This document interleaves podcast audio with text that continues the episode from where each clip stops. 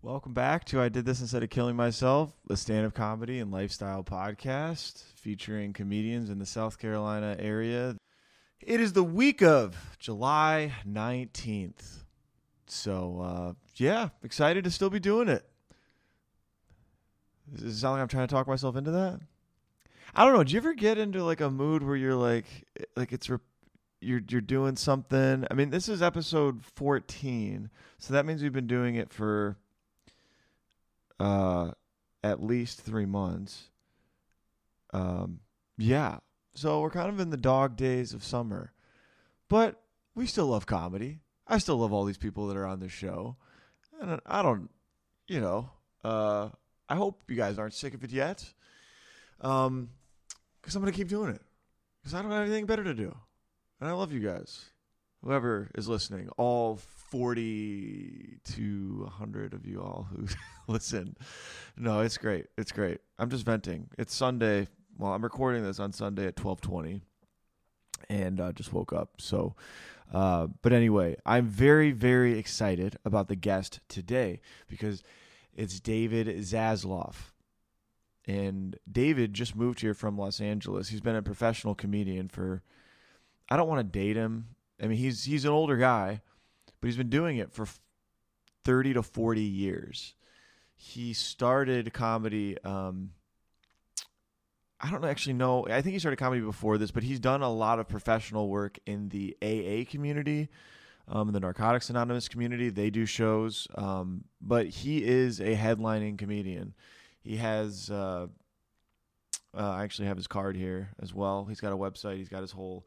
He's got an act. He's bookable as a um, headlining act he does clean material and he does completely not clean material as well. So um, th- our interview is fantastic. I could have let him just talk for two hours because he's got so much wisdom about comedy and about um, about kind of how about life. Um, even if you don't agree with everything he says, I mean, it's a fascinating perspective, and I always like listening to people. I like listening to people that are his age in general, let alone a comedic uh, perspective. So anyway, uh, the interview's great. Hope you enjoy it. Do not miss it. I will say it's not clean at all, at all. So if you're uh, nervous, if you're nervous about language, I wouldn't listen to it. But i- if you know, there there is language, and but yeah, I would recommend listening to it if that doesn't offend you. Okay, so this week in local comedy, I'm gonna go through the mics that are here local to Greenville, South Carolina. So starting off. Uh, Monday night at 7 o'clock is Coffee Underground, hosted by Craig Holcomb. And um, 7 o'clock sign up, no cover, uh, no expectations comedy. After that, on Monday night, 8 o'clock, Habiba's Mediterranean Restaurant. All jokes aside, open mic hosted by Dante Anderson. On Tuesday night, um, in Anderson, Doolittle's uh, Restaurant, downtown Anderson, hosted by Robin Scott. Um, that is an open mic, and our feature comedian this week is Chris Diorio. Chris is awesome. I actually just did a show with him and Brandon Rainwater and Jalen Orr last uh, Friday, um, and we're going to be having Chris Diorio on the podcast. So Tuesday night, Anderson. Um, we're kind of taking a pause on my mic that that we've done here, uh, just because Tuesday night it's too much to do with these two mics. I go to the Anderson one, so it's hard for me to get back in time. So TBD on my rooftop mic. We may do something there. Just watch it my Instagram. Uh, Wednesday night, Radio Room, 8 o'clock, hosted by Adam Schulte. No cover. Um, that open mic is starting to become a party. Uh, last week was phenomenal. We said goodbye to Kelby Tidy. Not goodbye. See you later to Kelby. Um, um, Thursday night, Comedy Zone the I'm Ready competition finals. We have some of uh, some great members, uh, or not members, but former guests of the podcast are competing. So Tucker Lawson uh, will be there. Um, uh, who else is competing? Uh, Kirkland Manning. There's a few other people. Kirkland's going to be on the podcast next week. Um, so yeah, come out and support. I'm not in the finals, which I think is BS. Just kidding. It's fine. But yeah, come on and support Comedy Zone. Ten dollars. Uh, eight o'clock start for that show. Friday night, Liberty Joke Show, hosted by Tom Emmons. This is at the Pickens County Performing Arts Center. Great show. It's a squeaky clean comedy show, so if you want to come out and support that. Um, I don't know if there's a headliner this week, but it should be a good, fun open mic show regardless. Sunday night, Chris Wilson has opened up a mic called Only Jokes. Um, it's at 8 p.m. Sign up at 7. It's at Pub Food and Spirits, 1934 Cedar Lane Road in Greenville. All right, that's it for comedy. Here's the interview with David. Hope you enjoy it. for me because it, can- it can allow. Oh, I'm telling you a joke. Oh, f- fuck that. okay, well, one second. We're starting recording, oh, all right. but uh, this is David Zasloff, correct. one of my favorite guests that we've had. Oh, And I, I hit record because David was right in the middle of a conversation about uh, using the mic Right. and uh, and not using the mic, and not using the mic. and not not le- knowing mic technique is good. And you know what I noticed? Most people here, including wh- every place we've been, Yeah, the mic setting for, for the tone is critical. And no, it's like a poetry session. Nobody knows how to set it correctly. So that you- what is the ideal mic setting? warm tone? Warm. Warm tone. In other words, th- there's usually on the amplifier. There's you can a- accent the highs, the mid range, and the low range. And normally, whoever's setting it doesn't set it ac- for a voice. Uh, They they they don't know what they don't know how to set a microphone. So when the mi- when the sound comes out, which is your voice, which is critical for comedy. That's Right. all we have is our voice. We don't have a saxophone or. um, A, a, a trumpet or something, Right. you know, we have a voice, and the voice carries the, the internal, spiritual, um, mystic uh, thing that we are. Right. And the jokes, if they're good jokes, are usually are deep, uh, or even if they're no, e- they- Silly. even if it's silly, it still has a tone like Dangerfield. Even though his jokes were silly, what he had a great tone. Right. Don Rickles, great tone Sure. great s- great love Mm-hmm. in the voice and the voice needs to be projected correctly otherwise you lose the Right. feeling of who you are Interesting. and the and it gets it gets it distorts everything So the story you were telling uh, when we started was a show you did where the mic stopped working. Right. You put down the mic. Right. And then you started just projecting Right. of your own voice. Right, And, and- you said that made all the difference because Oh, your I- true emotion. I was yelling, I was yelling, and I, and I was I was in I was in the glory of my own pure existence without a microphone, just my body and whoever and whoever I am. was that your first time feeling that? And how long had you been doing stand up to Quite a while. that? Okay. Like quite how a many while. years in? I don't remember at this point. It was a lot of years, but it w- it uh, it got me thinking about how much I needed to be be more vibrant on stage, and the way and the microphone was inhibiting me because it was it was so powerful. I didn't have to use my own power Okay. to be to be vibrant. I could use the microphone, but the microphone is not who I am Right. you know and to, and if if you're na- funny naturally it's going to come out without a mic Mm-hmm. and then you get on stage you know unfortunately if you're doing a huge room you need a microphone Right. but you, then you need s- an engineer who knows how to set the dials right so it's so your voice who you are gets transmitted as best as it can be through an, elec an electronic device Yeah. which is prone to distort who you are Right. and most of the guys who run these clubs, they're rock and roll guys. They don't give a fuck about sound. you know, yeah, they want you to hear the crashing cymbals and loud, fuzzy guitars and all that stuff. That's not what comedies. That's not. You need your voice. You need to hear your voice. Yeah. So how do you use the mic today? Everything you do is would you say is intentional? I back away from the mic, even at the comedy zone. Mm-hmm. I will put the mic down here to give to, to just let it. I just want to use it to amplify my my voice a little, but I want me to be exerting my body and my vo- and my voice to get my to get my words across. Okay. So they come. I, so I'm, I'm so it comes across as being genuine, Mhm. and I'm not. You know, it's it's like I said before. It's, it's life and death. It's the difference of life and death. Yeah, yeah. You said this to me when you walked in too about how every word on stage is precious. Right. Should be intentional. There should Right. be emotion behind it. Good writing, good writing, good diction. Every every word gets heard. Every word has a, has an importance in the joke. Okay. And then there's times when, you know, you can break through that. If especially if you're going to improvise when things are just happening, Mm-hmm. that's a whole different experience because then you're in the moment, and that and then you're bringing the audience into the moment, and that's when shit's really funny. Yeah. You know, that's, and then then it's, then you're naturally funny. You know, it's gonna be it's, Yeah. it's gonna be funny because most people in the audience don't live in the moment at all. They live 20 years past. They're this, you know, they're they're not they're not in the moment. Sure. And you bring them in the moment, and it's And they experience some of the joy that you're projecting. and it's funny being in the moment. It's pretty fucking funny, Yeah. you know. Yeah.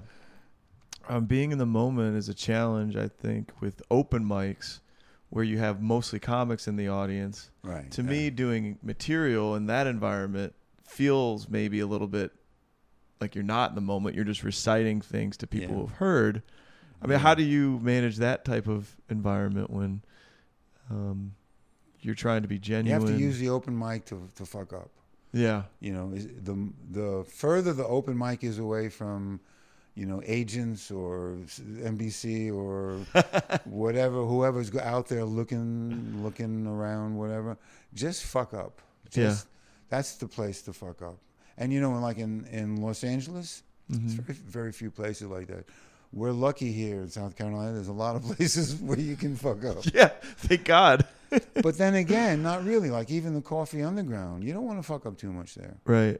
you know, these people have been around for years and years, and they're wonderful, and they're welcoming, and they're uh, forgiving and tolerant. But still, it's a it's a substantial place, as small as it is, I consider it very important. Mm-hmm. Very important. The the room tonight Mhm. is a place where you can really fuck up. Yeah. That's that's where you can really test some material Mm-hmm. and you you still give it your all. Right. You still put everything you have into it. Right. Radio room. Yeah, that's where we'll be headed after this.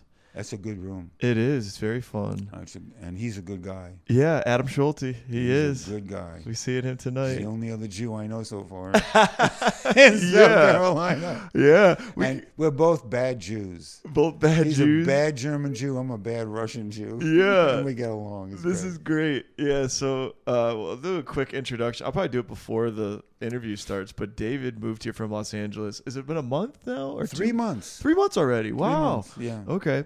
So, uh, and you've been doing comedy professionally for thirty plus. I don't want to date At you, least but something like that. Yeah. So I, when I met you for the first time, I mean, I was just so excited because all due respect to the local comedians here, the guys have been doing it. No, nobody I've met has been doing it as long as you have. Right. Um, nor has have we met somebody who came from LA. So uh, no, I'm not trying to suck up or anything, but seriously, It's like just it was us facts. It, it was cool, and we were searching in the dark. A lot of us trying to get better, so it's it's cool to have The somebody. search never stops. yeah. Never stops.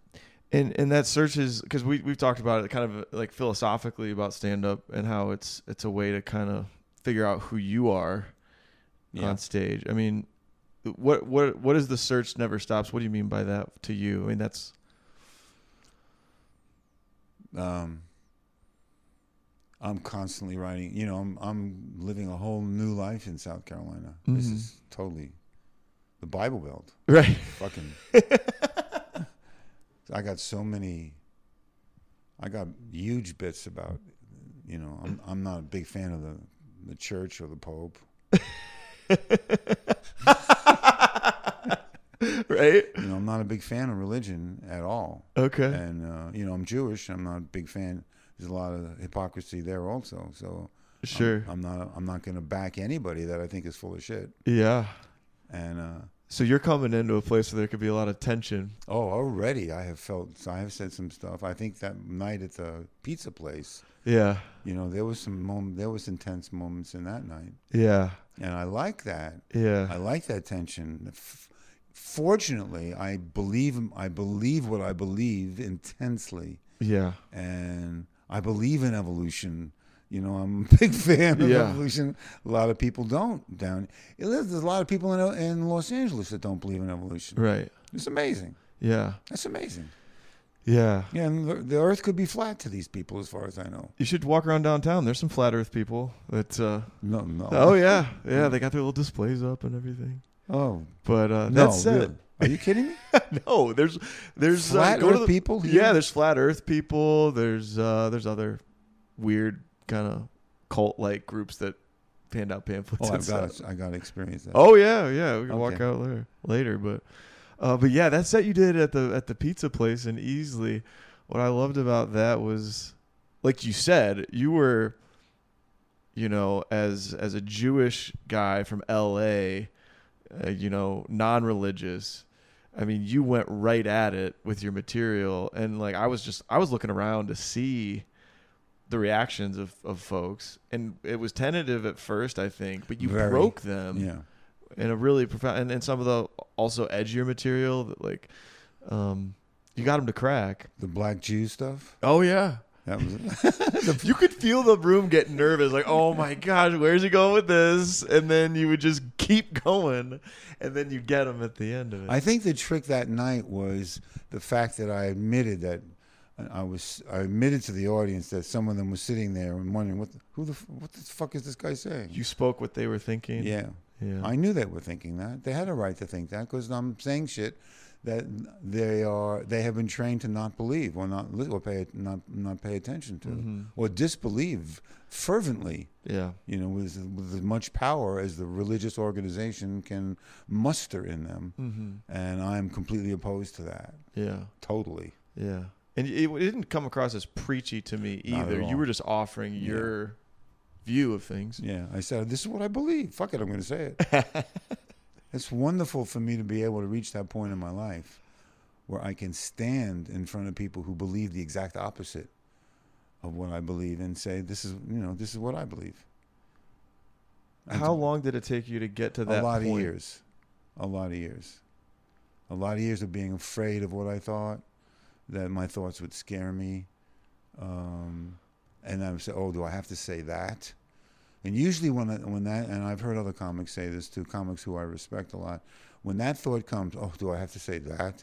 Yeah, that's the, yeah, usually that thought that's, that is scary or terrifying or uh, be it a sexual thought or a religious thought or an anti-religious thought, whenever that scary thought comes in, that's a good thing to to start talking about lean into it and uh, and and figure out where I believe what I what it is I believe. Like abortion, mm-hmm. you know, that's a huge issue, Mm-hmm. and uh, I'm. A, Ju- it's not that I'm Jewish. It's, I just don't believe in abortion because I've been through three of them. Mm-hmm. And as a man, they were uncomfortable for me. It was way more uncomfortable for the woman. right I don't know, you know, and I don't know about that either. Well, I know my feelings would, were terrible. I would hate to have to go through another one. I wouldn't want to experience the death of of whatever whatever someone wants to call it. mm-hmm. So I've had to examine abortion to find out what it is, and I so I'm really opposed to abortion for me.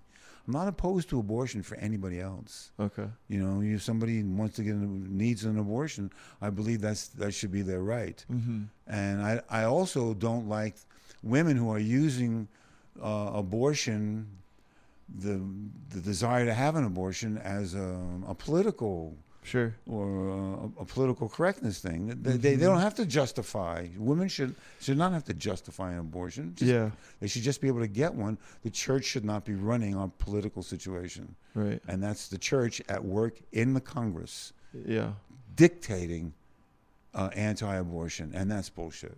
yeah well these uh these issues are complicated No, they're Uh, not. they're not Life is simple.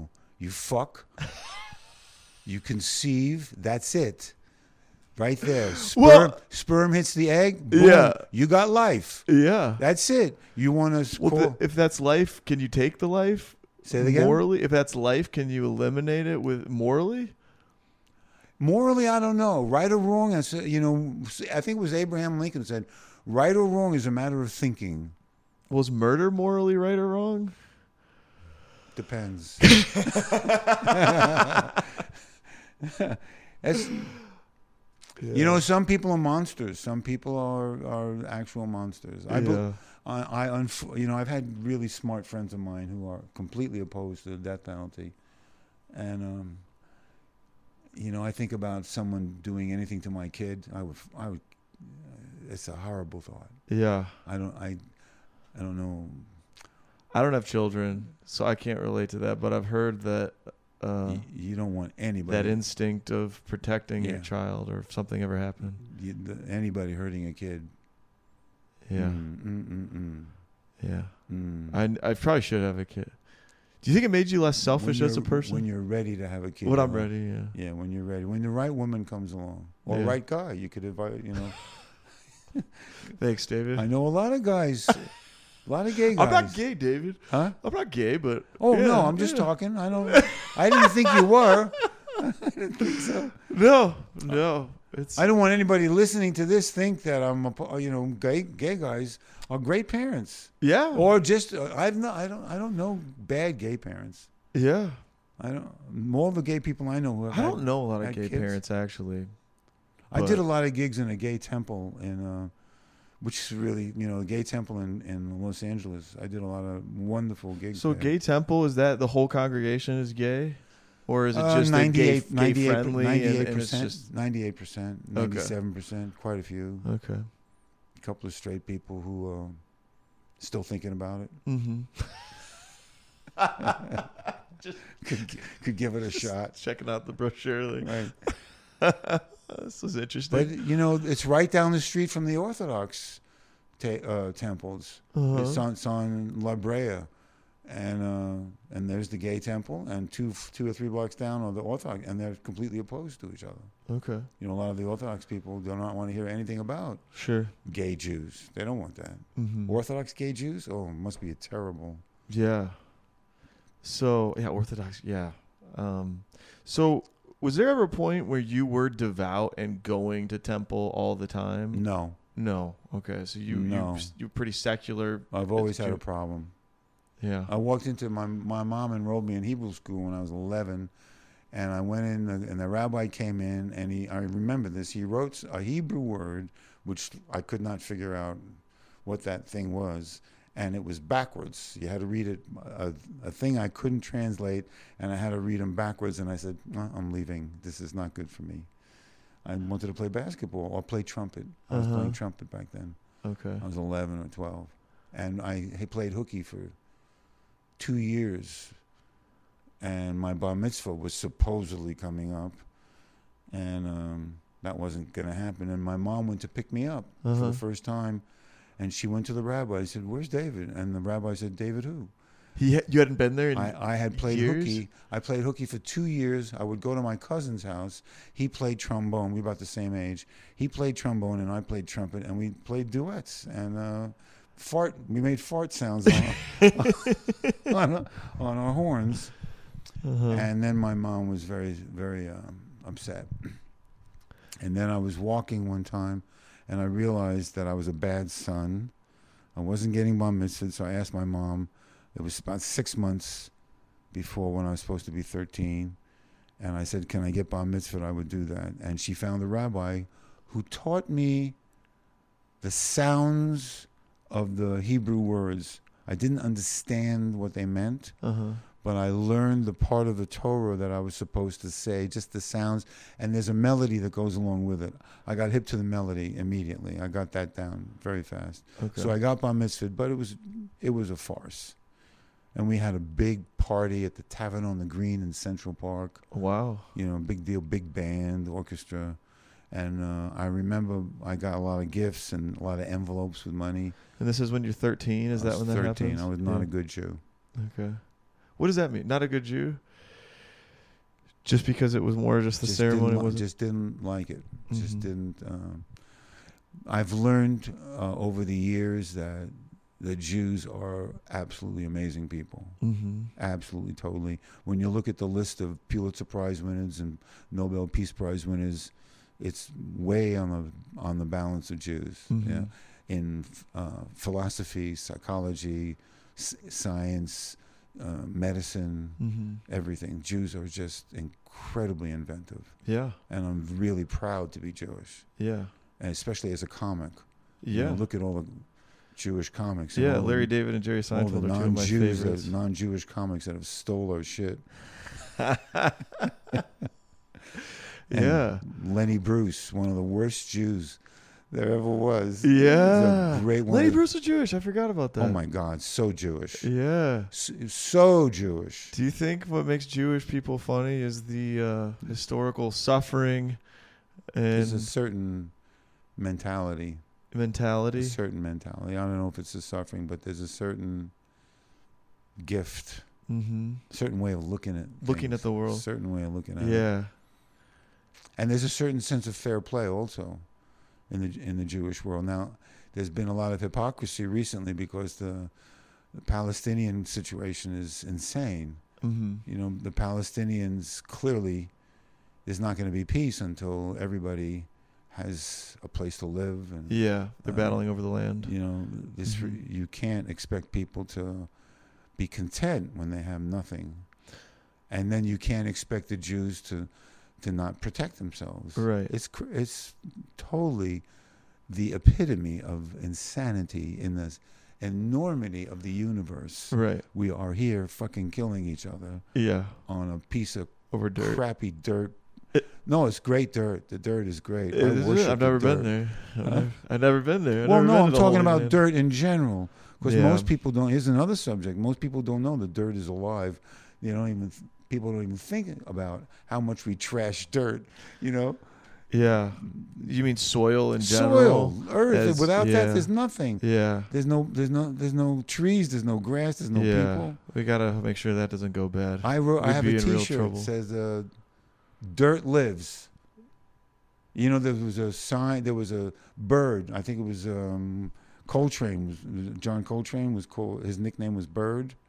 You know I who don't- John Coltrane is? yeah. Great, great sax player. hmm And I think his name was Bird. His Okay. nickname. That was his nickname. and the and the slogan was "Bert lives." You would see that uh, in jazz clubs and toilets. You know, okay. Bert lives, and I came up with "Dirt lives." You still have T-shirts like that? I have them. Yeah. Yeah, you sell them? Yeah. Okay. But nobody gets the joke. Nobody gets it. you know, only you got to be over 70 to get that joke. Okay. 60 or 70. Yeah. Well, that's cool. Dirt lives. So, uh, The, I, the other t shirt is uh, Hollywood, the place where truth lies. that is funny. Yeah, I wrote that before True Lies, the movie came out. Okay. I think somebody heard that. I think somebody heard me say that. You think they got the movie title Absol- from your T-shirt? Absolutely. Hollywood, the place where truth lies. Yeah. I've had a bunch of stuff that I've said 40 years ago. I said cunt on stage 40 years ago, 38 years ago. What was the reaction? Uh, I got to sleep with the prettiest girl in the room. actually, So- actually, I got to date her. You got to date Yeah, her. the prettiest girl in the room, and it was it was so scary. I remember I was remember trying to think, how can I say cunt and get away with it? And uh, and I wrote that whole monologue on pussy. Yeah, that was the first set I ever saw you do, and you I, had wro- the I room. Oh. wrote that 38, 38 years ago, Wow. before the vagina monologues. So, did Lenny Bruce say cunt? I don't think so. Okay. He's, but the word that got him in trouble was cocksucker. Okay. Oh, that got him in a lot of trouble. Yeah. Mus- And his routines, the routines against the church, which Uh-huh. are brilliant, Mm-hmm. the most brilliant. And the word nigger, he did a he did a monologue in the must have been the late fifties, early sixties, and a lot of comics don't know about that monologue. It's the best monologue on the word nigger that I've ever heard. How Okay. how insane! Is it available anywhere It's on uh, on YouTube? It's on satellite radio. It's on. It's I think it should be on YouTube. Okay. Look it up. It's, Look it up. it's phenomenal. Lenny Bruce says uh, the N word. Not the N word. The N word didn't exist back then. Okay. There was no N- there was no political correctness. okay. You I'm know? still afraid to say it. Even in your own house. In my own house, we're recording. no, I wouldn't. I don't know. But I don't. And I, let it I don't use- think it. I don't. I think back then there was no nigga and nigger. I don't think there was was, just the that word. subtlety. There was just nigger, Yeah, and uh, and he took it on, yeah, and it was brilliant. yeah. Wow. Is uh is Lenny Bruce? Is he? I mean, do you have a favorite comedian? It's Is that- Lenny. It's Lenny. Oh yeah, I named my cats Lenny. Yeah. they only come inside to shit. Well, Lenny Bruce and Lenny Bernstein. Two Okay. of my favorites. Yeah. When did you uh when did you discover two, their E- two Jews. Yeah. the two Lenny's. You said Lenny Bruce, Lenny Bernstein. Yeah. When did you first happen upon Lenny Bruce? Like Oh, I was you- young. I was young when I heard. I, I my my parents had um, an album by a lady by the name of Belle Barth. okay. You don't know Belle Barth. Mm-mm. Mm. She played, I think it was the Flamingo Hotel in Florida, and she was big, big, heavy set woman, played the piano, and she sang songs like, I'm gonna line a hundred men up against the wall, bet a hundred dollars I can bang them all. I banged about 98, I thought my back would break. You know, that's what I remember as I was, when I was a kid. Yeah. What Yeah. year was this? Oh God, 1921, 1956? Okay. 57 and she sold a million copies without airplay Yeah. i mean it's fucking amazing A million copies of a vinyl record that Yeah. said yeah I'm gonna bang a hundred dudes i'm gonna up bang against the 100 wall. up against the wall That's good. yeah Uh, And so then- you heard this as a kid. Th- i grew up listening to that So you were bar mitzvahed at this point, or you were skipping school? uh, or was this a I little guess it's after this- that? somewhere around bar mitzvah time Okay, so you're a teenager. yeah i was listening to bell barth and uh, Car- the opera carmen Dun, dun, dun, dun, dun, dun, dun, dun, right. dun. Uh, i love that love that And when did and, and you started playing the trumpet around that time as well? I played trumpet when I was. Uh, I played bugle first. My dad didn't want to buy a trumpet. It was more more expensive than a bugle. I was playing bugle when I was 12, 13. I got- became the bugler for the Boy Scouts, and I blew bugle at the top of Rockefeller Center. Uh, it was a day that was dedicated to all the soldiers that died on uh, a, be- a famous beachhead. It's going back a lot of years. hmm There was some invasion where a lot of soldiers passed away. D-Day. I think it D-Day, was. D-Day invasion, Mm-hmm. D-Day. Normandy. Yeah. Um, so you you were playing an instrument. You were making the fart noises with the instruments pretty early. Oh yeah. Did you also were you learning it seriously as well? I 'Cause- studied with Jimmy Smith. He was the third trumpet player in the New York Philharmonic. oh wow, I mean, I'm classically trained. yeah, because it was last night. Your set, Yeah. you did a bit about a whale Right. with the sound of the, tr- and then you also did Flight of the Bumblebee. Yeah. and uh, that was incredible. That was to see both side by side. Right. Because most people, when you did the joke, people were like, "Is this guy even play, or is this just a Yeah. gimmick?" But then you just fly to the bumblebee, and we were Right. like, "Whoa!" Yeah. And I had to follow you. I was like, "I, I can play any of this crap." Uh, yeah, but that was really cool. Okay, Yeah. I love being on stage with the trumpet. yeah, And you know the the psychologists say. I think I said it last night. That the second worst person to marry is a trumpet player. The, the worst person to marry is a comic. yeah, yeah, yeah. And your uh, your wife got both. God bless my wife. Uh huh. How did you meet your wife? I was doing comedy. She was in the audience, and um, I was I did the pussy monologue that night, I- and I did some stuff on the flute that was pretty uh, risque, Mm-hmm. and she loved it. And I, I, my set was over. I went in the audience to watch the other comics, Mm-hmm. and she was sitting to my left, and I took one look at her, and I thought, oh my god, she's gorgeous. Uh huh. And then when the show was over, she, I went to the bathroom. She was coming out of the bathroom and she smiled at me. Uh huh. And oh man, I was whoa. And then the producer came over and said, Someone would like to meet you. And it was her. She, because she knew the producer. Okay. And I was about to try and date the producer because I really liked her. She's a comedian. Uh huh. And I was very attracted to her. She was very, very funny. Uh huh. and uh, and she came over and told me that, and she said uh, she's Cuban, she's 22, Uh and she likes older men. huh. And I thought, no, She's 22. She's too young, Uh huh. and I wasn't going to bother with it. Uh huh. She came over, we talked, and we exchanged numbers. She sent me an, an email the next day saying, I can't stop thinking about you and your performance. Wow. Because I did something on the. Fl- she's a classically trained Cuban piano player, Okay. and she's hip to jazz and, Mm-hmm. and, s- and um, Cuban music, and she's very well schooled. Mm-hmm. And what I did on the flute was pretty. Uh, I tongued. I, I was scatting and blowing the flute and tonguing at the same time and singing all together while I'm playing the flute. And she thought that was amazing. As a part of your stand-up act. Yeah. Of course, I had this bit about healing people with the flute, and I, for some reason, one time I was with this woman and we were naked, and uh, she was dancing and I was playing the flute, and uh, and she sat on the bed, and I went over and put my flute on the end of her pussy, and. Uh, and, you know, musicians are like that. That's what we do. No, I don't know. yeah, well, that's what we do. We I do things suck like at music. Is it- so I'm blowing, I'm blowing the flute for about 20 minutes, a long time, because this beautiful melody came out of a pussy, and I could feel it. And I'm blowing, I'm, I'm blowing this thing, and uh, and when I finished, she said, "David, you just blew away. This is true. She's, I I blew away all of her." Uh, negative feelings about her her body and her genitals and Uh-huh. and she said she felt healed Okay. and she gave me a big hug. And while she's hugging me, I'm thinking, oh man, I could do this for a living. You know, the, you know. and I, t- I told that story on stage that night. the night your now wife. Yeah, she heard that story. I have And told she's that. like, "Yo, I want you to do that and to me." she said, me next. me next. "Oh my gosh."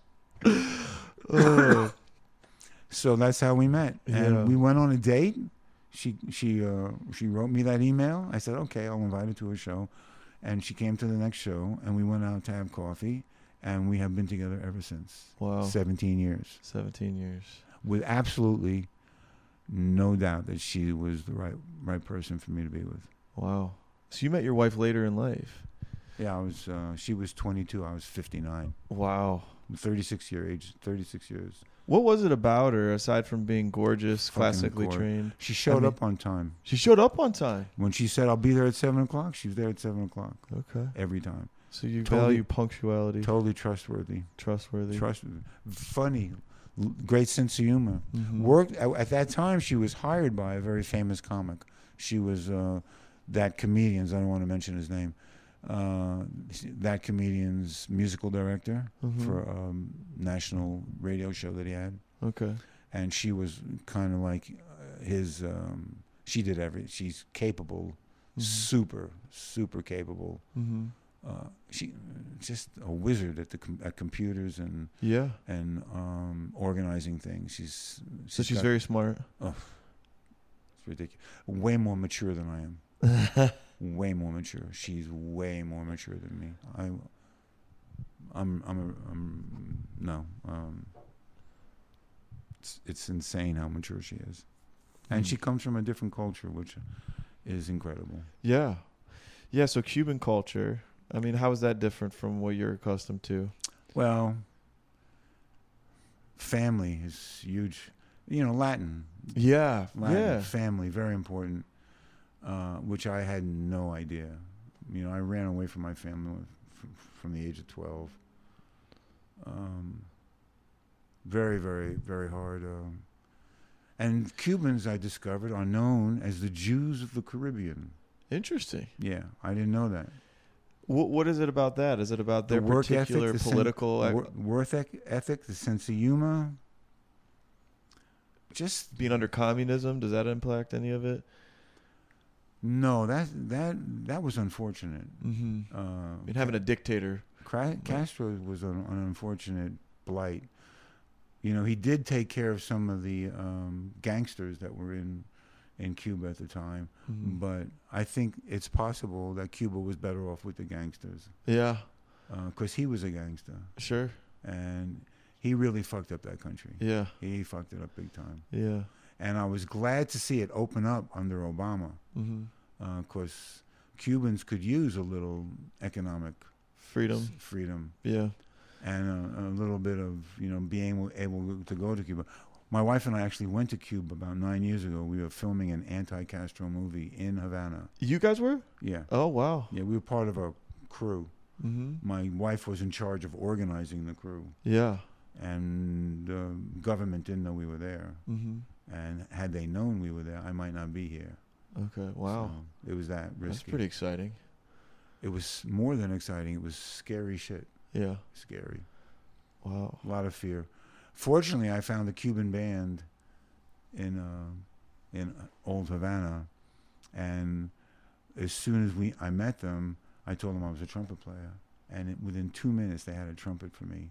Oh, they found wow. the trumpet because you don't take computers and your instruments into Cuba because they will take it. at- They will, when- uh, when you go in, they will just take it from you. Okay. So I didn't have a trumpet with me, and they found the trumpet. And I got to play trumpet every day in the band, and I was scared most of the time, but as soon as I played the trumpet, I was fearless. The sound of the trumpet made reminded me about who I was, Wow. and I was fearless, and it was incredible. And then when I stopped, when the band, when the gig was over, the fear would come back because you could get arrested for uh, Sure. for being there. Wow. Yeah, Isn't that something? they could take away your instrument, but they can't take away like. Right. That's who the you po- are. that's the power of art. That's why comics and ballet and all the arts are so important because it's you have to be fearless and dedicated. Watch about watch people in ballet the uh, the energy and the work they put into their bodies to s- do the things they do, which are miraculous. You know, you could s- you could see it on TikTok. you could see every now and then a ballerina will do something on TikTok that's astounding compared to the thousands of pieces of shit that's on TikTok. Yeah. You'll see this one ballerina just do something. you go, Oh my God, how the fuck they do that? Yeah. And it's gorgeous. It's f- picturesque poetry. So you have to be fearless and dedicated. Yeah, Those two things. helps. Yeah. Helps. It's art. Did you always have that mature outlook on comedy as as an art form? Like, O- only or- when I was able to break through the self-loathing. let's talk about that Oh! because I've talked to you before about the biggest struggle I've ever had is self doubt, self loathing, uh, starting out at anything because you begin anything by doing it badly. Mhm. And then w- when you get a few months away from it, you realize how bad, in fact, that was, and uh, and it just messes with your head. And if you receive criticism, or like that can just those negative thoughts can just accumulate, Mhm. and it can be really uh, it can be really hard. But at the same, you don't want to be delusionally positive, but you also don't want to beat yourself up too much. So, so how, like, talk about that. I don't even have a question. I'm just Well, you I said an interesting thing that delusionally positive, negative thinking is a delusion. You know, Okay. ne- I mean, negative thinking is a, one of the biggest lies that we can tell ourselves that we're not good enough. And, you know, I learned that early on in my life that I wasn't good enough. It got drilled into my head. And that happens to most people. And, you know, the, the quickest way to stop thinking you're not good enough is to drink alcohol. And all of a sudden you can talk to whoever you've been terrified of because you can't, I can't talk to them because I'm not good enough. I want to talk to that woman. Oh, God, she's too good for me. yeah, You know, I can't talk to her. I'm not good enough. I'm not good enough to dance. I can't dance by myself. I don't want to go out and dance. I don't want to be embarrassed. I can't sing. I'll, I'll disturb the neighbors. There's a zillion negative thoughts mm-hmm. that everybody has, and they're insanely incorrect. right. You know, they are they are all designed to destroy creativity. And creativity is one of the most powerful forces. It's a, it's you know people believe in God or a, a, high, a power greater than yourself or a higher power or whatever you want to call it. It's uh, it's creativity, and which is magnificent. Mm-hmm. It it makes us be the magnificent things that we really are mm-hmm. and it's not necessarily positive, but compared to negative, it is positive. And to stay on that track, a positive track, is very difficult in a negative world. Yeah, It's very hard, and everybody wants to put you down one way or another, yeah, and it's foolish. It's it's it, it means that they're scared Sure. and they've copped to um, a, a life of mediocrity. Right. You know, you that's not what artists are about. Artists are about uh, excellence. Yeah. You know, and and discipline Mm-hmm. and practice, and uh, and those are the good things. And I it was I found it hard to practice. I found it hard to rehearse because I wasn't good enough, or I didn't have enough self-respect to give my to give my in, my in, innate talent the respect it deserved. But I knew it was there because every now it would come out, and I Yeah. was oh my god, wow, look at that. That's who you are. You don't want to ever, you don't want to ever stop being that because it's so much better than being an, an unhappy son of a bitch, or you know someone who's just negative. Yeah. You know when I get off the comedy stage, you, I love everybody. Uh huh. I love everybody. Right. You know I don't I I've got no no judgment. It's just laughter, Uh huh. which is so deep and so healing. Yeah. It's it's healing. Make people laugh. It's a great gift. It is. It's so helpful to hear you say all that. Hopefully, anybody listening, because uh, to me, it's helpful to hear that those feelings are normal. Because there's a part of you that thinks you're crazy. You're the only one thinking that, like, it's all kind of this isn't the way to operate. You're off on a crazy tangent. You what need- are you doing? You need to go to an AA meeting. Well, I I did quit drinking. I didn't do an AA approach, but uh, Go to an AA meeting. That's Yeah. all people. The biggest thing in an AA meeting is people talking about negative thinking and how, debil- you know, I'm I'm not good enough. I'm not good. That's the, you know, I've been to AA meetings in the United States, and I'm not saying that AA is the only way. You know, Mhm. there's other ways. I, for me, it happened to work. I went to AA meetings in Croatia, in in Europe. Right, I'm thousands of miles from my home. yeah, And what do I hear in Croatian? A guy speaking Croatian, which I don't understand. And the lady next to me, uh, it was spoke English and Croatian. And she, Mhm. I said, "What is he saying?" And she said to me, "He's saying how much he hates himself." In fucking Croatia. so it's not it's not an American problem. no. and look at all the Russians drinking vodka. Why? To stop the self-hating. Yeah, You know, whenever people drink, it loosens them up and allows them to be social. It allows them to the freedom to talk. 'Cause Yeah. They need whatever that is to block out the negative thinking just long enough to get them to open their mouths. And then, of course, you drink too much, you become an asshole. yeah, So there are other ways to get rid of negative thinking. One of one of the best ways is to meditate. yeah, You know, but a lot of people, I don't want to meditate. I, my mind is too busy. That's exactly why people should meditate yeah. because there's just another uh, a bunch of shit going on up there that Yeah. doesn't need to be paid attention to, and what really needs to be attention, paid attention to are the thoughts that come into your brain that have nothing to do with your thinking. Mm-hmm. You know, they're just somebody. I think it was uh, the guy that wrote Thoreau. Um, he wrote Walden. Is that Henry David Wa- Thoreau? Yeah, Henry David Thoreau, Walden Pond. Mm-hmm. Uh, I visited that pond, which is really funny because now there's a big sign at Walden Pond that says no ice skating, no loud talking, no no picnicking, no this, no that, no this. You know, you're at Walden Pond, the, the Yeah, homeland of freedom of thought, yeah, and there's all these things you can't do. Uh, but the idea is to just ig- not transcend negative thinking, but learn how to ignore it sure, and let the positive stuff come through. yeah. Well, uh, being like I stopped drinking a little over a year ago, and I think my first year being sober was uh, definitely better.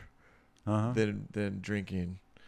Uh, but the th- stuff that you're just more aware of everything, yes. so you're more aware of negativity. Yes. you're more aware of who you are. It's like yes. so. I, I kind of look at it like I was uh, I was always this much of an a hole. I'm just now aware of it. So That's now ex- what do I do about it? So I was like, I- all things considered, I'd rather know it and look at it than than not. It's just, it's a lot. I understand why people drink. that's It's nice to be able to shut off the consciousness switch That's for a little. very brilliant thought, David. Is it? That's a brilliant thought. To be, to be aware, to stop drinking. That's what people in recovery deal with. You know, I spent a lot of years. I stopped drinking and drugs on my own without rec- without meetings, Mm-hmm. and my negative thinking got louder and louder and louder.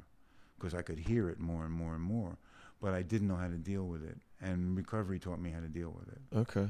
And it, it also taught me, little did I know, that there are conventions for AA and NA, and they love comedy. Right.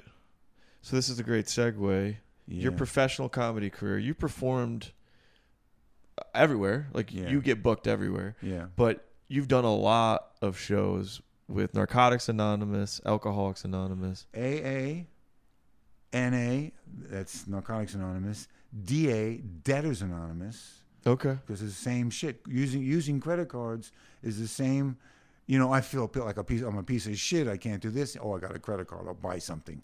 I'll feel Mm-hmm. good for a second because I, I got I did a credit card. But a credit card will kill you. Yeah. You know, the debt. The I, oh yeah, now I owe 29 percent. You know, I have I'm paying 29 percent interest Yeah. on a credit card. It's insane. Sure. Whoever invented that was Sure. holy shit. It's- it's- that's crazy. And then there's sex and love addicts, Yeah. This- that which is, and then there's sex addicts, there's sex and love addicts, and sex addicts. So what's the difference between those two? Huh? Sex and love versus just sex addicts. Sex and love addict is in, is addicted to the romance of the whole thing. Well, they like to call. They're all fucking. Everybody's fucking. yeah. This is the sex addicts are fucking risky fucking. Just Mm-hmm. fuck anybody on the street. Fucking on the way to the meeting. Yeah. Um, and there's no, there's not a question of love. It's anonymous sex. Right. And the sex and love addicts think that their fucking is connected to love. Oh, okay. There's I an, got an you. emotion. And it could be, Yeah. but it's still just they're just every you know, I I've been there. I've been fucking the wrong person. I've been fucking people I didn't want to fuck. yeah. And um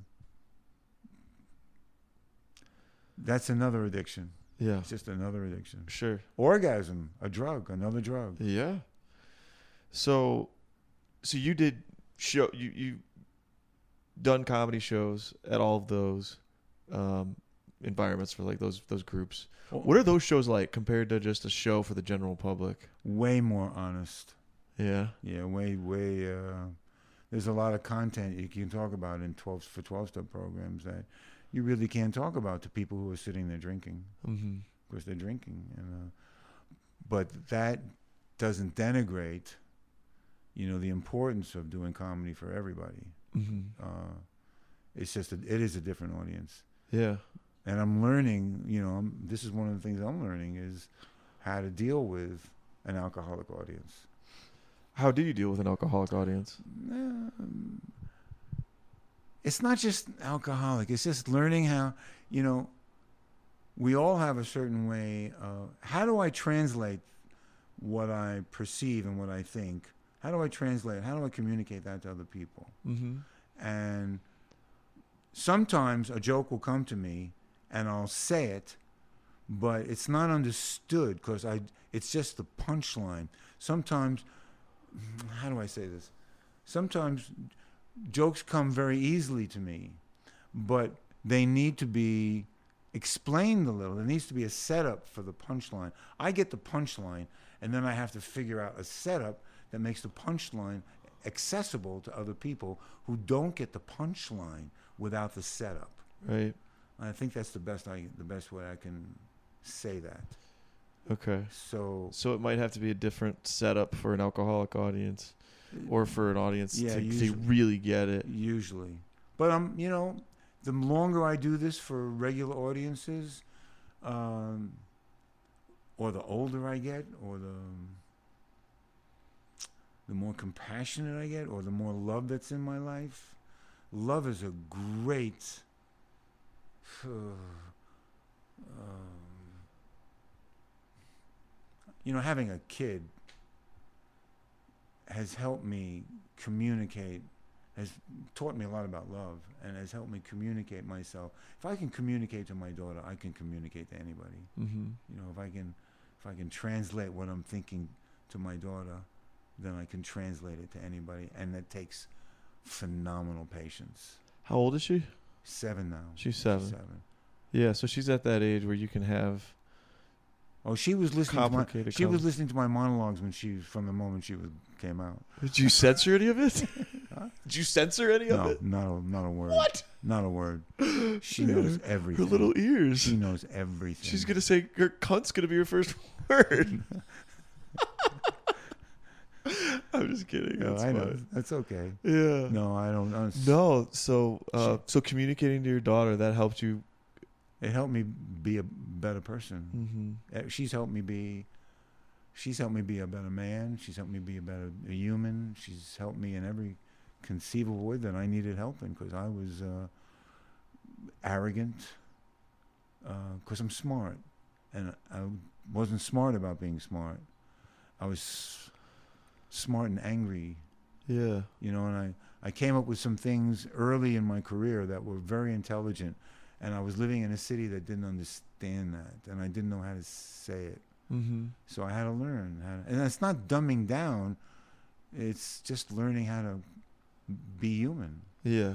that's And connect with other and humans. connect with other people not Yeah. just uh, a, a few people Uh huh. so it's, it's you know i've worked for i've done comedy for uh, what's that clinic uh, the mayo clinic for um, you know really really supposedly intelligent people and Mhm. really and people prisoners same monologues same jokes Mm-hmm. i've learned how to you know communicate with everybody and it's it's wonderful it's enlightening and it's it's a relief it's a fucking relief is what it is Why is it a relief? Because you're not a like. because i'm not being misunderstood anymore Mm-hmm. You know, and I find that my dilemma in life is the same dilemma that everybody has. You're connecting with that. It's the same fucking dilemma, same Yeah. problems. Smart, stupid. Everybody has the same problems. Yeah. You know, same. It's life. Yeah. Life on life's terms. That's another saying we have in recovery. Life on life, learning how to live with life on life's terms, without drugs or alcohol. Or Right. alcohol.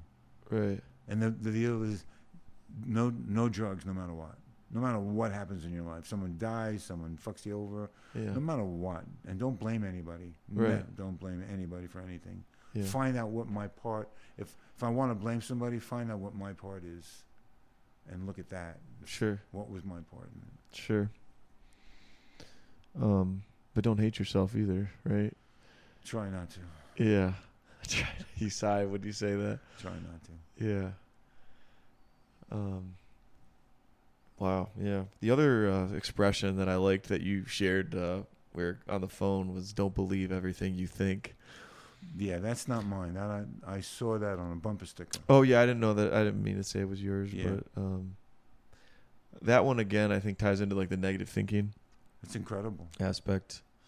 Yeah, you can really beat yourself up. people beat themselves up all the and all these people you hear about them and they they you know bosses CEOs who rant at other people and they rage at other people and they insult other people those people can go fuck themselves just go fuck yourself you're making how much money are you making Yeah. and you're ranting at other people Uh huh.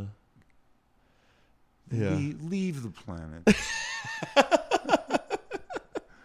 You- you Shut know, the uh, fuck up. This is hilarious. You know uh, Adam Schulte, Yeah. the other Jewish guy who hosts Yeah. the. Uh, he was talking about cancel culture or something, and uh, he s- he said something about kind of similar. Somebody ranting about something, and he said, "Leave the planet because you're not doing any good." But he said the same exact phrasing.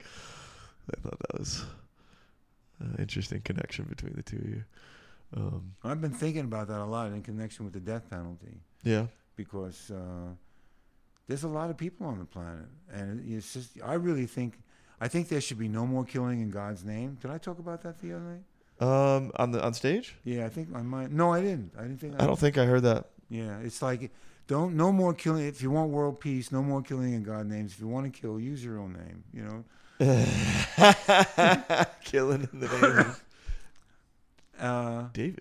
Yeah. just be nice you know but we have all these religions that that people take so seriously Mm-hmm. and the religions look the ultimate truth of life is that everything nothing's separate nothing So you have a Nothing. unified theory of things, like whatever that is nothing's separate. nothing is separate not a blade of grass not a piece, not a grain of sand, not a, not a drop in the ocean, not one person, not one animal. Everything. This is- seems like a holistic. This seems like Eastern thought. Maybe is this is this a Buddhist thought? this is a this is a, a scientific truth.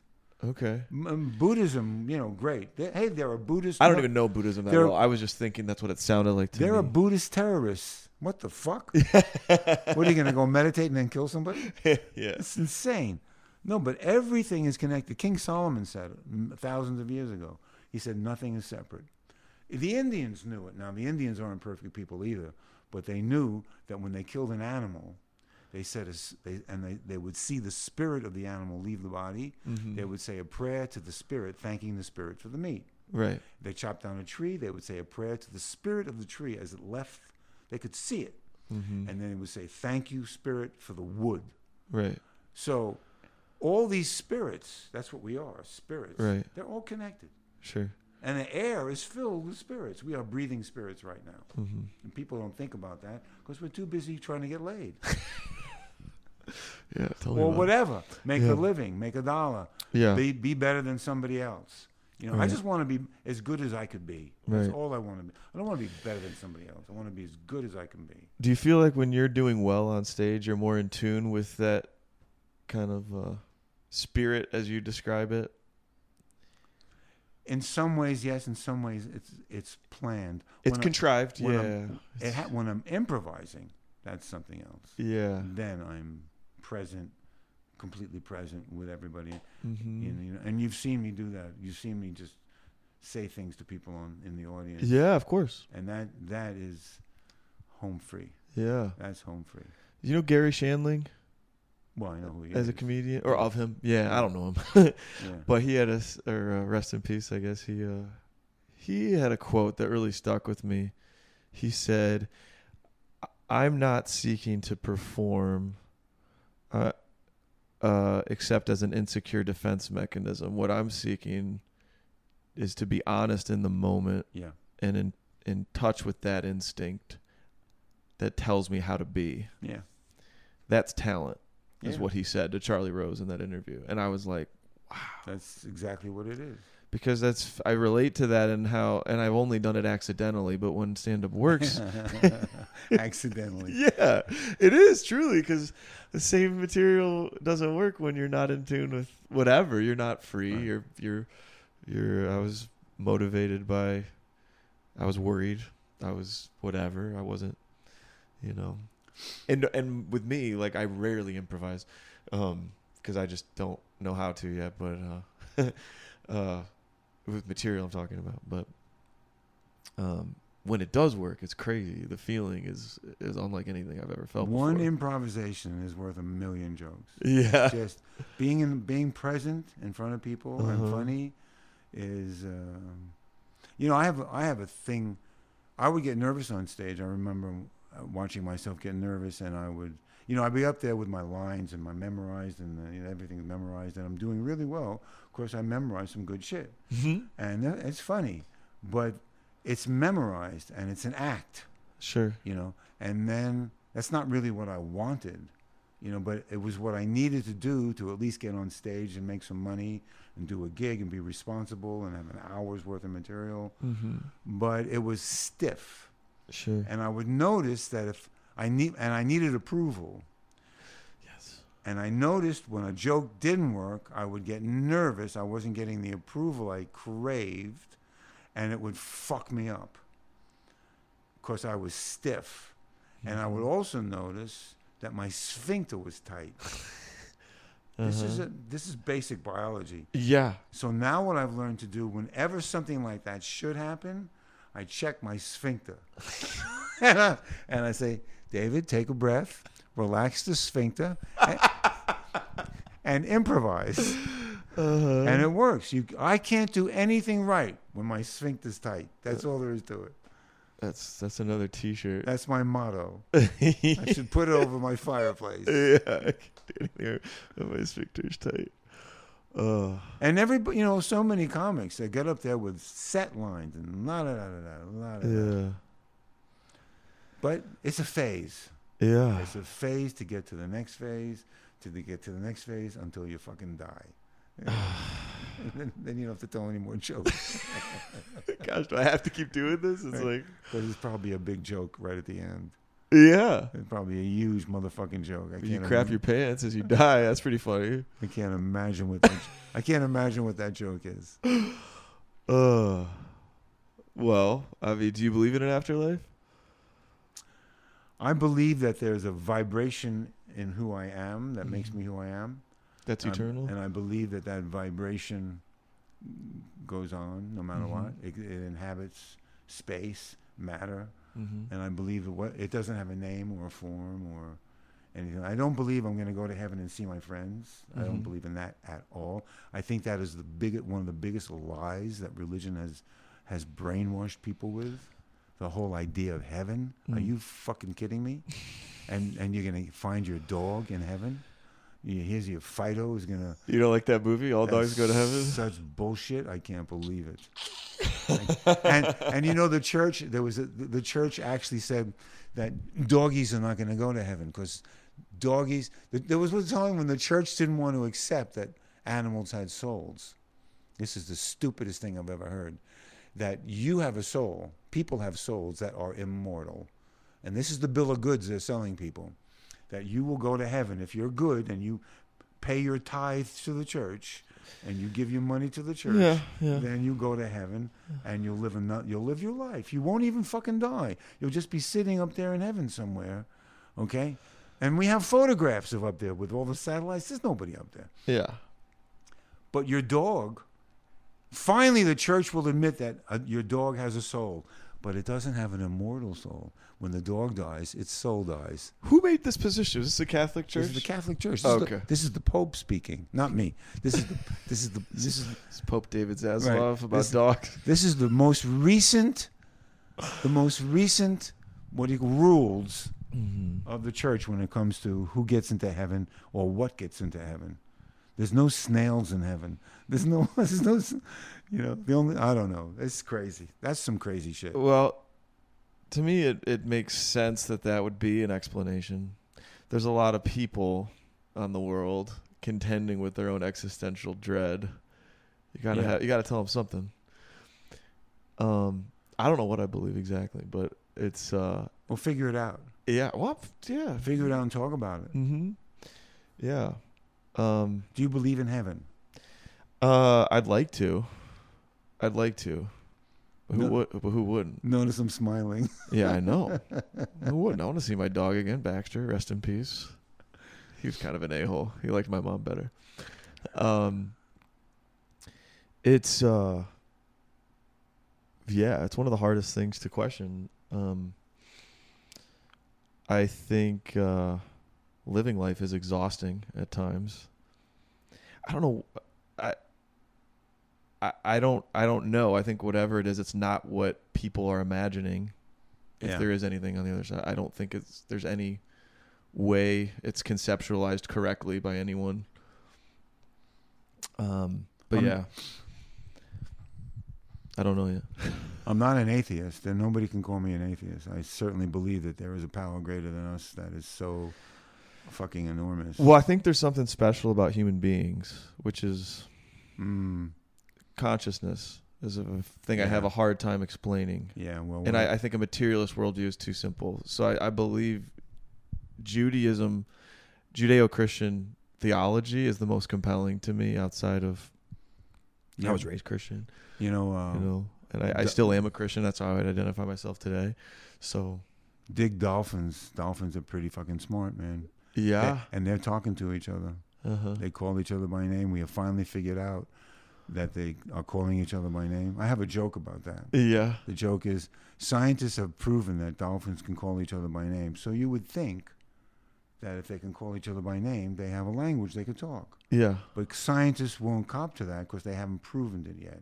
That's the problem with science. Uh-huh. So, a typical, con- according to scientists, a typical conversation between dolphins would go like this Gary, Phyllis, Peter, yeah, just calling names out. right. They're talking to each other. Trees are talking to each other. We have equipment now that can re- that measures conversation between trees. I've, I, did you hear Mhm. about that? I did not hear about that. The fact I heard that kind of tripped me out the other day was dogs can recognize up to 200 to 300 words, which is about the same vocabulary as a two year old child, Yeah. two to three year old. And I was like, wow, isn't that interesting? There's levels of at least understanding, maybe not two way communication exactly. Yeah. But dogs are pretty dang smart. Uh, I remember when I was when my daughter learned how to walk. She was about uh, maybe uh, almost two years old. We went we were out for a walk, and we walked around the block, and I noticed that she knew where the hou- where our house was. Mm-hmm. I said, "Wow!" And then I realized a dog could learn that in about a week. Yeah. Yeah. Yeah. dogs are smarter in some aspects. Um, And that thing I did about the whales singing—that's genius. yeah. Whales singing like you know whales are talking to each other. Yeah. You know that uh, sharks are talking to each other. Yeah. They're, everybody, Yeah. everything is talking to each other. Mhm. Uh, the consciousness that we have as human beings is not. Uh, You don't think it's special? No, I, it's special. It's amazing that we're sitting here talking. Yeah. It's fucking phenomenal, and that there's all these languages, and we're all saying the same shit, and we're all afraid of the same shit in many different languages. You know, so when everybody hates it them, them- themselves in different languages. Yeah. Yeah. It's it's it's amazing, but it's not exclusive to people. hmm And and the more we learn how to talk to the animals, the more we find out how connected we are to them. That they have the same need to be touched that we do. Sharks love to be touched. We didn't know that until a little while ago. No Man, wonder do- we were trying to. Who found that out? This We're lady, gonna touch the shark. this this lady made friends with a shark. Uh huh. And you know there was that guy that made friends with an octopus. You heard about that? No, I don't know. oh that guy. my god. We'll tell Uh, about the shark lady first. Okay. Well, first are the manta rays. This couple went out in the ocean and were feeding manta rays. Uh-huh. And that's unusual to go to a manta ray because the most people are scared of manta rays. Right. So they go out and they feed the manta rays. In the process of feeding the manta rays, they, they touch the manta rays. Pretty soon the manta rays were coming around to be touched, not for food. Touch me, touch me. Uh-huh. It's fucking amazing. So this lady made friends with a shark. I don't know how she did it. It took her a year, at least a year. Mm-hmm. So she made friends with the shark, and finally the shark felt so close to her that the shark allowed her to put her hand down into its mouth and pull out a hook that had been in its mouth. Okay. And the shark was relieved. Right. Okay? So the shark swims away and goes to another shark and says, You see that lady over there? Go over to her. She'll take your hook out. The other shark goes over. That lady has now pulled out around 350 hooks from other sharks because the sharks are telling, are communicating to each other that this lady is your friend. And now there's photographs of this lady in the ocean, on the bottom of the ocean, petting a shark. Wow. They need to be touched. Mhm. You know, the only time a shark is dangerous is when it's hungry. Right. Then it's just a shark. Stay away from a Do hungry you think shark. sharks are capable of malevolence, Malevolence? killing out of, like they're trying to hurt someone? I wouldn't want to go. I wouldn't want to. It seems that way. It But- seems that they're not capable, or they are. I, I, I don't. I don't know that there's a language that we could communicate with the sharks that will help us understand why they're behaving that way. Yeah. There's a lot of people that don't know why they're mal- malevolent, yeah. and they're just fucking killers. right. So what's the difference between that person and a shark? Yeah, well, I would say uh, this is one thing in Genesis that they talk about that uh, the Cain and Abel story, where he killed his brother hmm out of malevolence, because God looked with favor on his brother's sacrifice, and uh, it was an interesting concept if you look at it psychologically, of like a breakthrough of like going from being like the shark where you may or may not be capable, like you're just going off of instinct or you're in this state of not consciousness to where I want to hurt you. Like I don't just want to eat you. I don't I hate you. I want to kill you. That instinct might be uniquely human is what I'm wondering. Uniquely human. Correct. I don't know like explaining horrible atrocities in history like that. Um like Well- animals to me don't seem to have that necessarily. Like if a lion eats somebody or a lion, you know, eats an antelope, whatever they eat, they're not eating it because they hate the antelope. They eat it because that's what the lions do.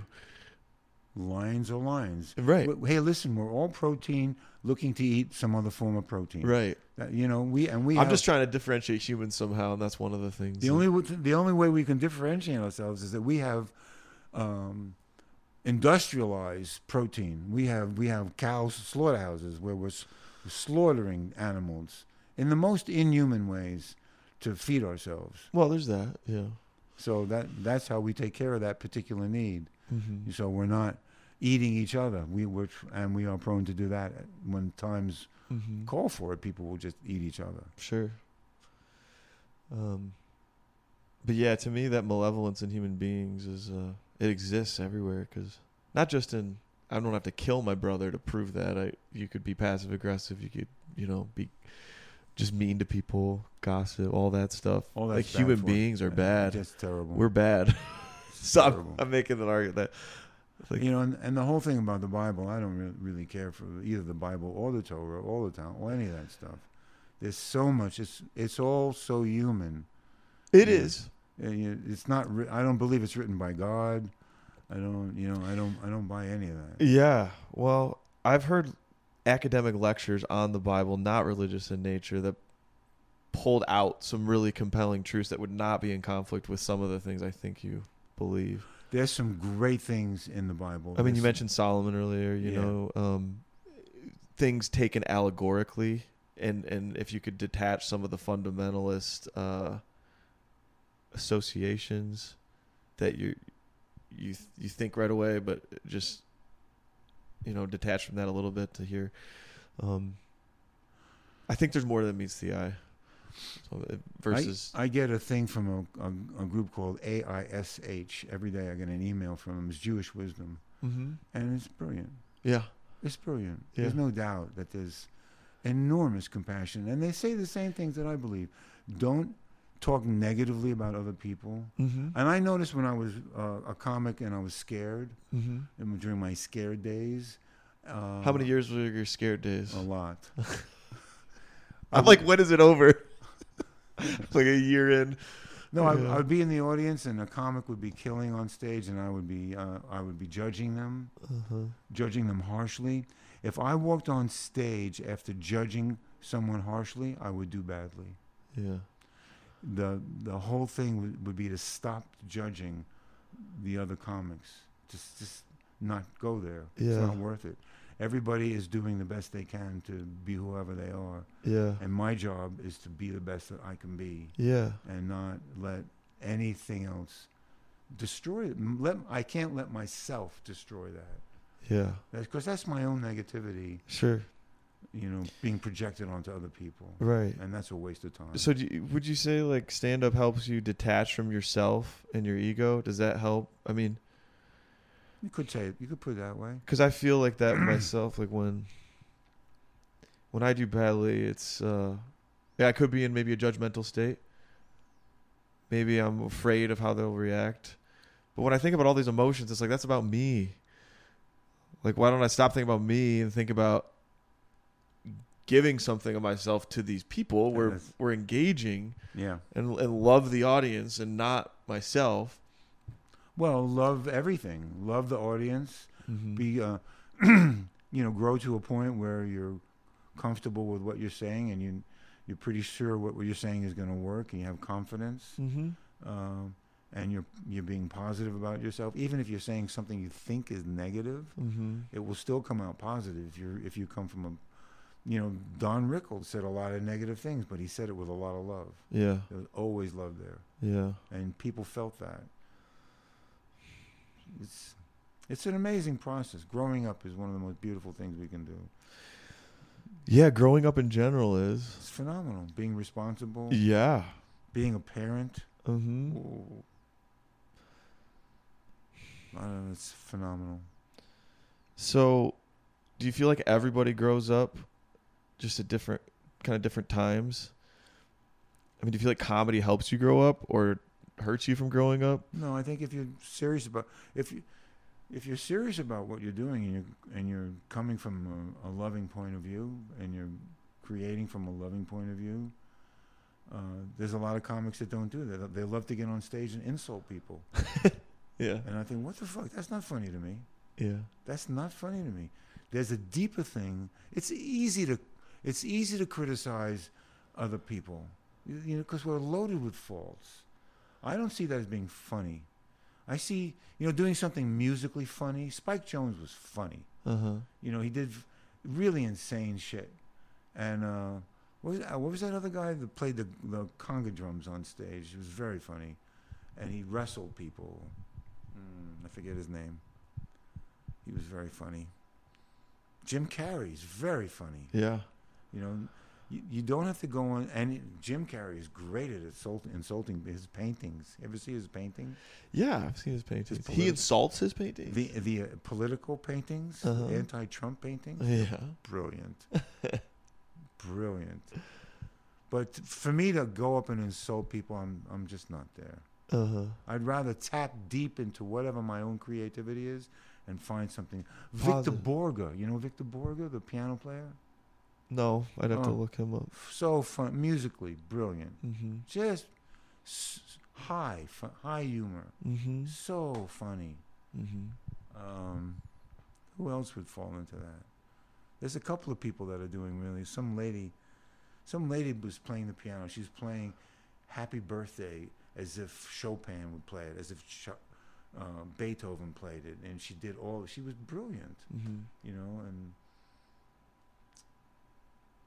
this, there's a different levels of humor, and I'm just not into criticizing people and making a living that way. I, it's, I don't, I don't get it. It's not, Yeah. fun, it's not funny to me. I, when people do that, I just can't laugh at that. Mm-hmm.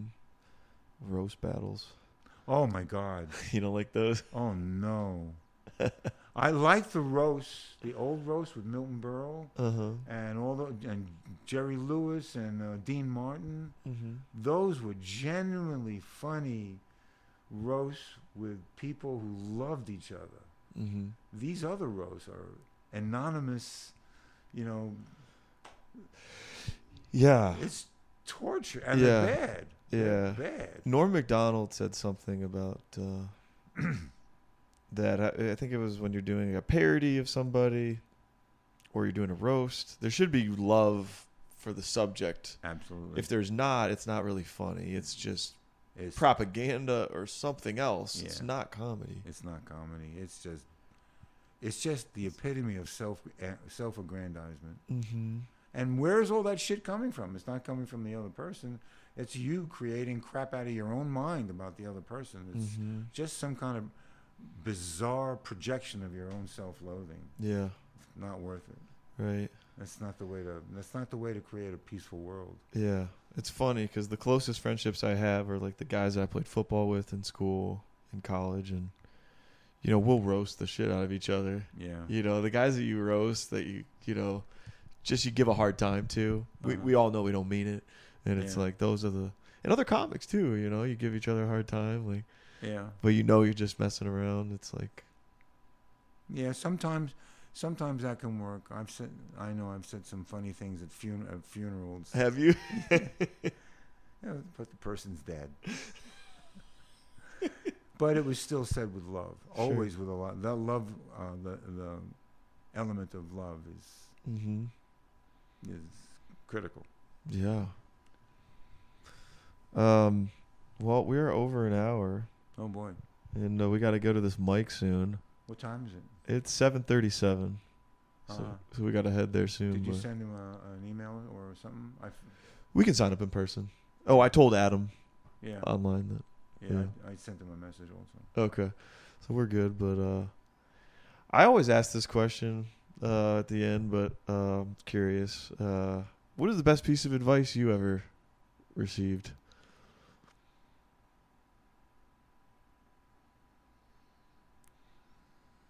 It's kind of a canned question, and you're giving a ton of advice already. So The best piece of advice I have ever received. yeah,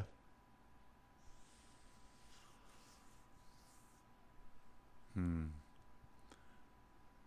Keep it simple, stupid. I love My second wife said that to me. Really? Yeah. Are you an overthinker? yeah. I write when I write, when I write a melody on a song, I write 80 pages of lyrics, and I have to boil it down to uh, maybe half a page. Yeah. Got to edit it down. I overwrite. So you, you being concise is a hard thing for you to No, I can finally be concise because I know how to edit now, Right. Uh, and I have the patience to know that um, I don't really. It's the f- it's the um, the disbelief that it has to be perfect. Mm-hmm. You know, things don't have to be perfect, uh, and I'm constantly trying to look. Every thought is connected. You know, in the in the universe, in the scale of things. When you're writing, one thought leads to another, leads to another, leads to another. You can write indefinitely about. I never suffer from writer's block. That is just non-existent. Right. I mean, that's just the way the world is. All thoughts are connected, and once you pick up, and once you're in that s- that writing space, it's Mhm. endless. But you can get off subject Yeah. and then when, when I start to go, you know, if you if you're going to be concise to an audience, you just can't stream of consciousness like that Right. too much. You have to come back. It's like jazz. Yeah. If you there's no melody that the audience can h- hang on to, then you're just blowing for whatever reason you're blowing, Right. and there's no communication. That's called avant-garde, you know, or free jazz. But there's got to be some kind of melody, you know Right. e- even if it's just 10%. So, yeah. And my wife said to me, my second wife said to me, and she saw me typing away pages and pages and pages and pages. Keep it simple, stupid. and, and I hated her for that. I hated her for that. I said, I'll show you. I like that advice. Yeah. No. All I, th- right. I think better off just keeping, you know, be on point, keep it concise, say what you Lenny Bruce was concise. Mm-hmm. Well, yeah, I appreciate. I struggle with that. Uh, I think I, I might have mentioned this in a different interview, but my first college professor I had, I had a big vocabulary, and I liked to show it off Uh-huh. when I wrote essays. And I turned in my first paper. I thought it was brilliant. And uh, I would use the flower vocabulary. It was not concise. I had a point, but you had to like, yeah. And it was I, he tore me up, and I was like, oh my gosh. He said, just say what you want to say. I don't care what words you use. Get to the point. Right, And you know that would have cut my five-page paper down to one probably. right. And uh, yeah, helpful to know that. be you know yeah just uh here is the greatest piece of advice it comes from uh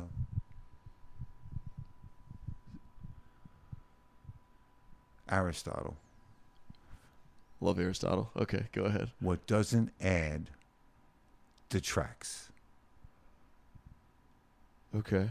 it's fucking brilliant Could you elaborate on that really quick? if you say something you know the dog is beautiful that's all you have to say If Mm. you want to say anything more, you're going to detract from that. Sure. I I cross out adjectives all the time. Yeah. I don't need to describe the noun I'm using. Right.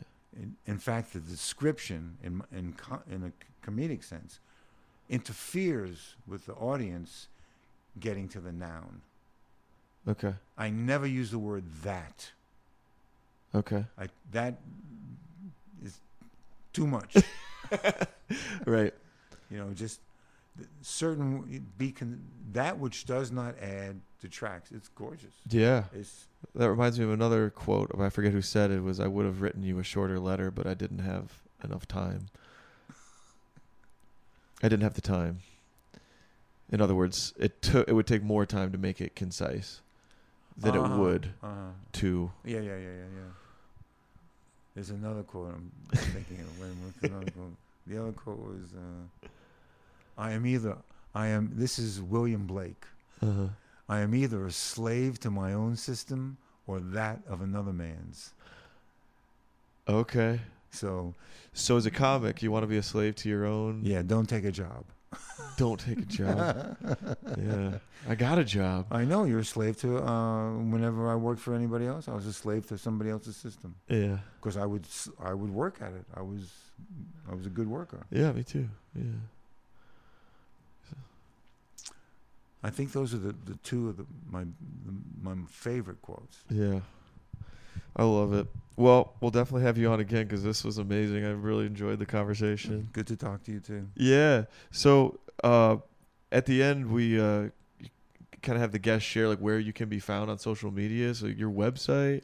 I have a website with my name on it. It's very simple. I got your card here. Yeah, DavidZasloff.com. that's it. And, or and my you, I have a YouTube. I have a lot of stuff on YouTube. I have a channel, David Zaslav channel. Is it is it just your name all one word, David Zasloff? I believe so. Okay.